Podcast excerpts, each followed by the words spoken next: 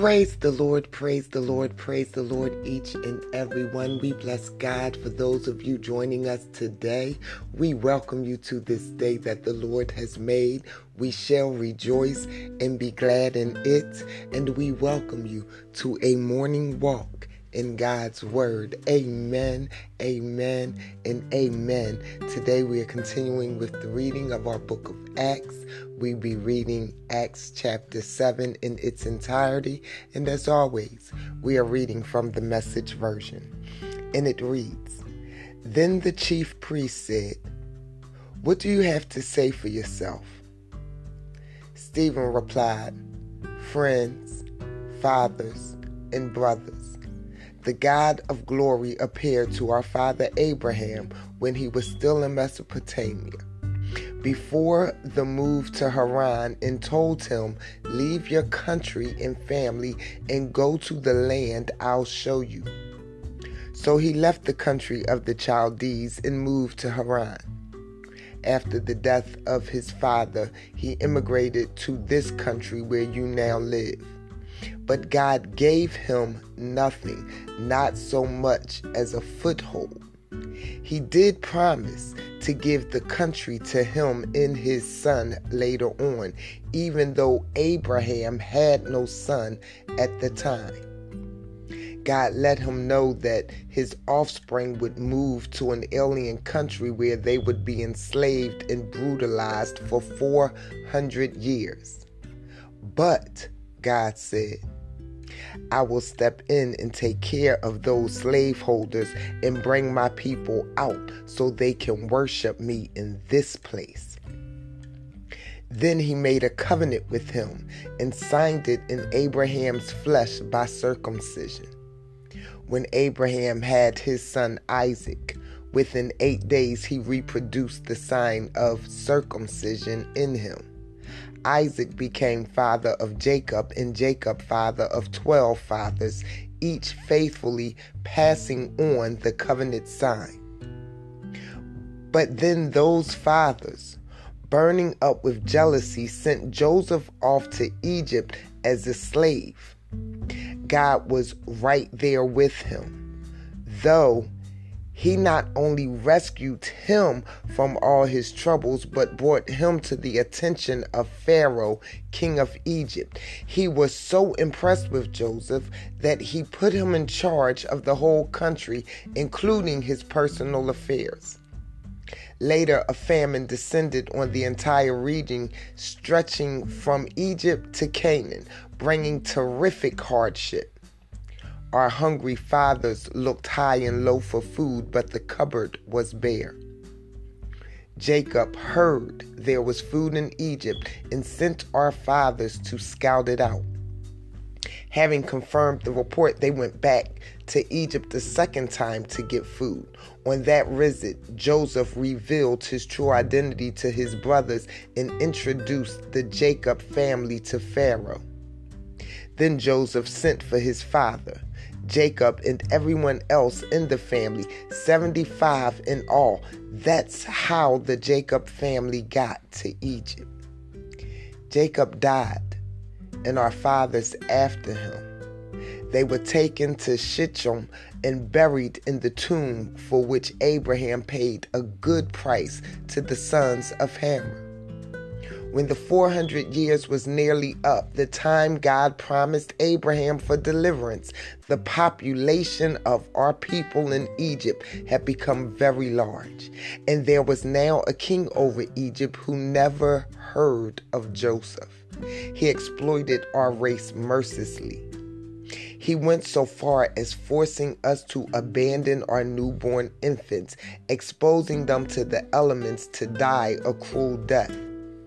In just such a time, Moses was born, a most beautiful baby. He was hidden at home for three months. When he could no longer be hidden, he was put outside and immediately rescued by Pharaoh's daughter, who mothered him as her own son. Moses was educated in the best schools of Egypt. He was equally impressive as a thinker and an athlete. when he was forty years old, he wondered how everything was going with his Hebrew kin and went out to look things over. He saw an Egyptian abusing one of them and stepped in, avenging his underdog brother by knocking the Egyptian flat. He thought his brothers would be glad that he was on their side and even see him as an instrument of God to deliver them, but they didn't see it that way. The next day, two of them were fighting, and he tried to break it up, told them to shake hands and get along with each other. Friends, you are brothers. Why are you beating up on each other? The one who had started the fight said, "Who put you in charge of us? Are you going to kill me like you killed the Egyptian yesterday?" When Moses heard that, realizing that the word was out, he ran for his life and lived in exile over in Midian. During the years of exile, two sons were born to him. Forty years later, in the wilderness of Mount Sinai, an angel appeared to him in the guise of flames of a burning bush. Moses, not believing his eyes, went up to take a closer look. He heard God's voice. "I am the God of your fathers, the God of Abraham, Isaac, and Jacob." Frightened nearly out of his skin, Moses shut his eyes and turned away. God said, "Kneel and pray. You're in a holy place on holy ground. I've seen the agony of my people in Egypt. I've heard their groans. I've come to help them. So get yourself ready. I'm sending you back to Egypt." This is the same Moses whom they earlier rejected, saying, "Who put you in charge of us?" This is the Moses that God, using the angel flaming in the burning bush, sent back as ruler and redeemer. He led them out of their slavery. He did wonderful things, setting up God's signs all through Egypt, down at the Red Sea, and out in the wilderness for forty years. This is the Moses who said to his congregation, "God will rise up a prophet just like me from your descendants." This is the Moses who stood between the angel speaking at Sinai and your fathers assembled in the wilderness, and took the life-giving words given to him and handed them over to us. Words our fathers would have nothing to do with. They craved the old Egyptian ways, whining to Aaron, "Make us gods we can see and follow." This Moses who got us out here miles from nowhere, who knows what happened to him. That was the time when they made a calf idol, brought sacrifices to it, and congratulated each other on the wonderful religious program they had put together. God wasn't at all pleased, but he let them do it their way. Worship every new god that came down the pike and live with the consequences. Consequences described by the prophet Amos. "Did you bring me offerings of animals and grains those forty wilderness years, O Israel? Hardly. You were too busy building shrines to war gods and to sex goddesses, worshiping them with all your might. That's why I put you in exile in Babylon." And all this time, our ancestors had a tent shrine for true worship made to the exact specifications God provided Moses.